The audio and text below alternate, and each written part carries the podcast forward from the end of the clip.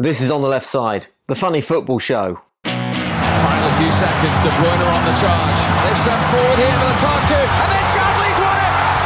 Absolutely extraordinary! Hello, I'm Jim, and this is a super quick World Cup update before England play Colombia in the last 16 of the World Cup finals. So let's do some footballing. Forget the doom and gloom merchants. England are definitely going to win the 2018 World Cup finals, and I have five reasons why that is fact and that football is definitely coming home. 5. This team have a winning mentality. The pressure is off, but the desire is there. Just look at Captain Harry Kane talking before the World Cup even began about what England can do. If you've been listening to Five Live over the last few weeks, chances are you would have heard this Harry Kane quote at some point before.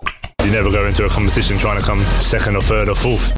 That is winning mentality. You don't go into a competition to finish third or fourth. Although, does he realise he plays for Spurs?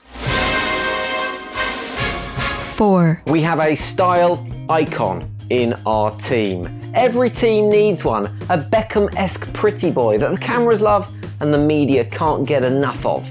And we have Gareth Southgate.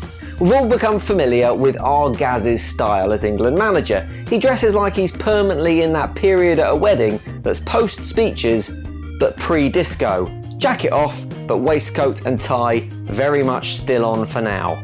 M&S have reported that since his personal fashion parade at the World Cup, waistcoat sales have rocketed by a massive 35% in what they are calling the Gareth Southgate effect.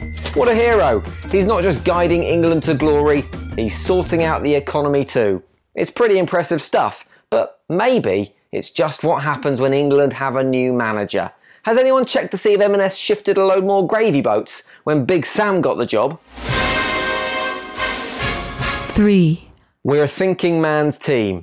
Every England player knows the game inside and out. It's all up here, and it's always been that way. It's why ex England players make such knowledgeable pundits. Alan Shearer and his constant disdain for strikers who don't gobble up every single opportunity, Gary Neville and his love for touchscreen technology, and now Sol Campbell and his ability to pick a team to win that isn't even playing. So do you see Brazil Belgium here? What Brazil Belgium, yeah, for sure. Okay. I see Brazil Belgium. Okay, so from that game, who's going through to the semi-finals in St Petersburg? From Brazil and Belgium. I think France. Brilliant. That's how I react when I get asked what I want for tea by Mrs. Jim. Do you want pasta or salad? Uh, I think I'll have the steak. Although, with some results in this World Cup, I wouldn't completely rule out Sol's prediction. 1. We have learned from our mistakes. World Cups for England mean penalty shootouts and failure, but not this time. We all know what happened in Euro 96, and Gareth Southgate was closer to that than anyone else.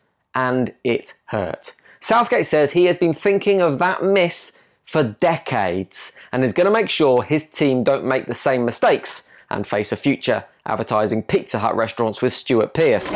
Thanks a lot, boys. I feel much better now. This time he's at the post. Pizza Hut pan pizza. It always hits the spot. Because of that, the, the miss, not the advert, he's been making England practice penalty drills since back in March. Good work. But does this make him sound a little bit obsessed? The pain of failure has been nagging away at him for 22 years, eating away at his soul bit by bit. It's like the plot of some Hollywood thriller where the killer is driven to murder by a past experience. If the Colombia game does go to penalties, I'm expecting to see him parading down the touchline, tie tied around his head, carrying a semi automatic weapon. Would actually be quite nice to see James Rodriguez go down like he's been shot after actually getting shot.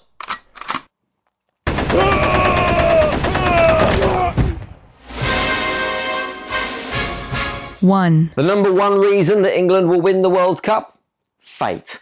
This isn't a joke, because loads of top teams are already on the plane home, and one of England, Russia, Sweden, Switzerland, or Croatia will be in the World Cup final.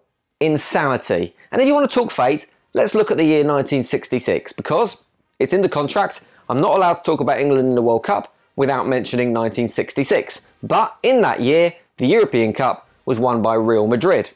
They also won it this season. In 1966, Man City won their division title, and they also did that this season. In 1966, Burnley qualified for the Intercity Cup, which is now called the Europa League. So you see where I'm going here. And in 1966, Chelsea finished fifth in the top division. You don't even need to look at the league table from this season, do you?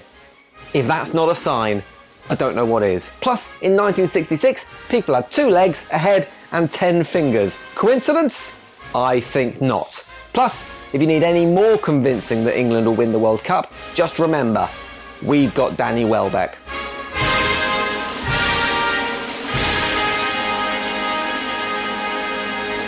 So that's it. England are going to win the World Cup, right? The only thing that worries me slightly is that Paul Merson has said, and I quote, that Colombia pose no real threat, which means probably we're going to get done 6 0. If we do lose, however, don't be too upset, because for every goal that Colombia do score, somewhere in a Colombian TV studio, it's going to be celebrated like this goal was celebrated against Senegal. Para levantar, toca la cancha, para Quintero, Quintero, toca, viene el viene el el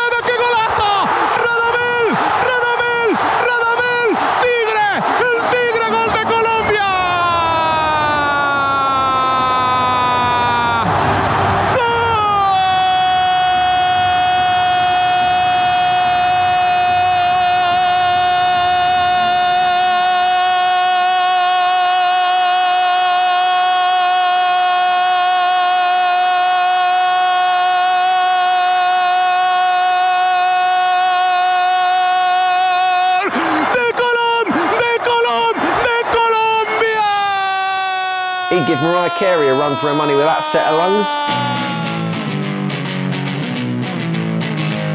That's it for now. We'll be back very soon, probably telling you how we thought England would never do anything in this tournament and would definitely get knocked out against Colombia. So don't miss that. If you don't want to miss it, make sure you hit subscribe, however you are listening or watching this podcast, and we will see you then. Bye bye. On the Left Side is written and produced by Ant McGinley and Jim Salverson.